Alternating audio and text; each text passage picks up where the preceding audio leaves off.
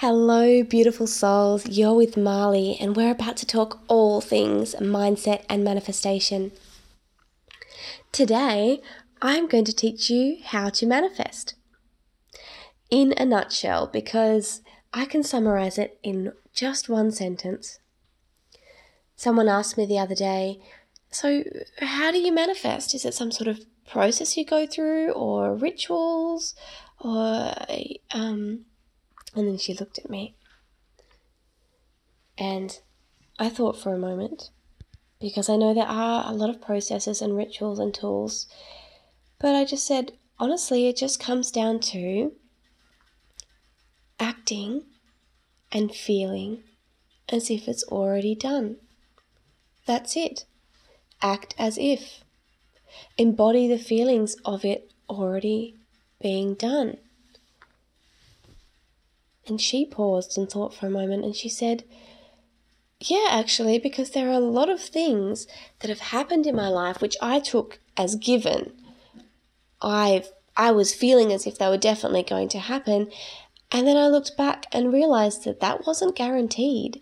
That there were a lot of things that had to fall into place in order for it to happen, but it, miraculously, it just happened easily and exactly the way I, I had thought it would go because I was in that state. And I said, Yeah, exactly. That's exactly it. So there are a lot and a lot of tools and rituals out there. There's the two cup method, there's the pillow method where you write your desire and put it under your pillow at night.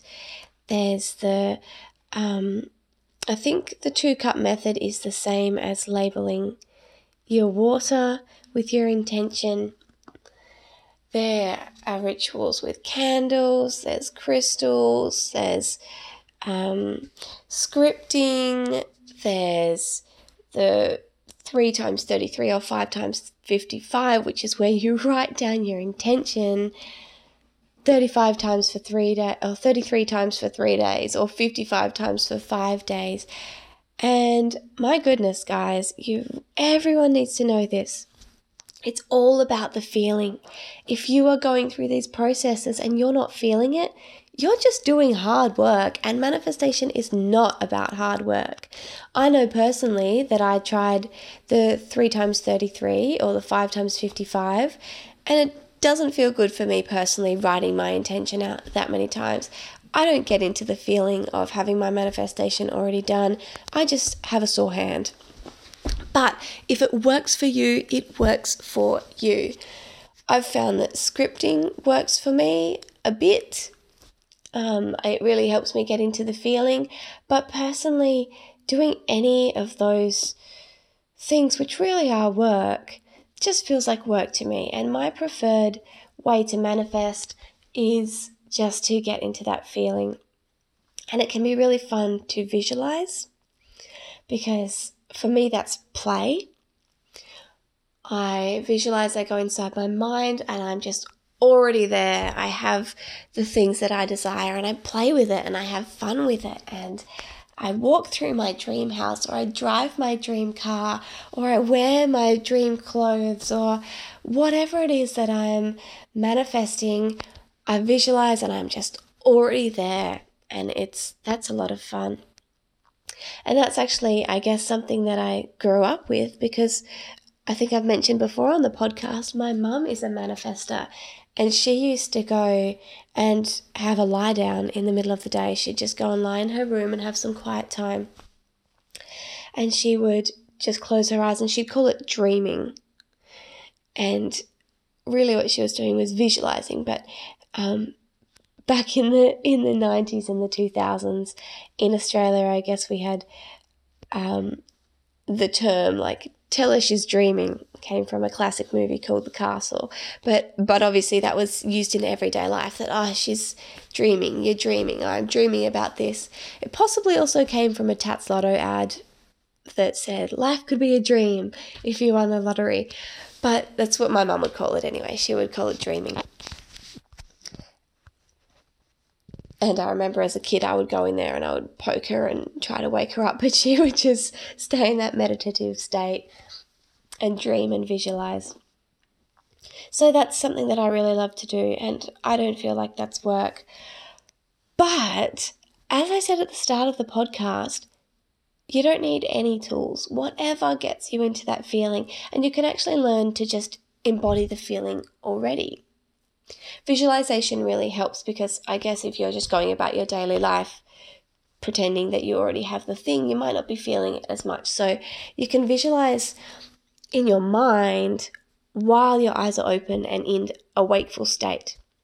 So when I was in my old house, my cruddy little two bedroom unit that was grating against my soul so much, I felt like I was a hermit crab who had outgrown its shell five times already. But I would go about my day picturing my dream house. I would walk up to the sink and I would turn on the tap and I would visualize that it's a really beautiful sink. And I would look up through the window and I would pretend that it was my perfect view.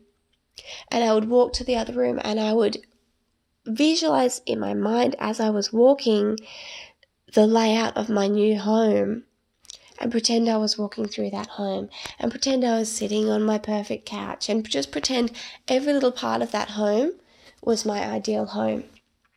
So that's kind of like a combo of visualizing and creating it in a quantum way. So you feel the couch, but you see it as something different. You see it as a different couch and combining the real world with that visualization. Like I say, anything that gets you into the feeling of already having it. And the other thing is to act as if, to think as if, to speak as if, to act as as though you've already got it. So, if you've already got your dream house, you're not complaining about your crappy house. If you've already got your dream house, you're not feeling frustrated on a daily basis and you're not paying attention to the things that don't work or the things that bother you. And you're not talking to people about how, oh, I wish I had my dream house or, oh, this house really sucks. And you're not thinking about how it really sucks. And you're not saying, I wish. You can rephrase almost all of your thoughts, and it takes some practice. I grew up with a mum who was a positive psychologist, so she gave me that practice. And then as a teenager when I was 14, I became I began my mindset journey rewiring my thoughts to be more positive. And it does take practice. You can rewire a thought and then have a thousand other thoughts that are negative, and that might be daunting, but it's the truth. And everything comes down to paying attention to the present moment, paying attention to your thoughts right here and now, paying attention to your speech and the words you use. And yes, it can be daunting to overhaul all of it, but just start somewhere. Start with that one thing that you're manifesting right now, the one thing that you desire, and watch your thoughts around it and watch your speech around it. And stop saying, I wish, or I hate, or I want, or I don't want, and start saying, I am so excited for when this. I'd love for this to happen, or I'm going to love this, or I am really loving, and just pretend, just pretend it's already happening. I'm really loving the big windows in my dream home. And when you experience that contrast and you're feeling frustrated and you go, oh, I really hate the windows in this house, or I really hate how small this house is, catch yourself and think, okay, well, how how am I going to feel? How does that version of me who's in the alternate reality and already has my dream home or whatever it is you're manifesting, how does she feel right now about her house? And just switch it around and play a little game of pretend for 30 seconds or however long however long you can hold it for. It doesn't have to be a long time. And and say, "Oh, I really love the windows in my dream home." And just pretend you're there for 30 seconds. Oh, I really love how spacious my dream home is, and oh, breathe a sigh of relief, and it makes you feel better because instead of focusing on the lack, the lack of your desire, and focusing on that thing that you don't want, you switch over to a feeling of already having it and really loving and appreciating. And that's the vibration that you want. The vibration, yes, of already having it, but also of joy and gratitude and loving the things you have and loving your life.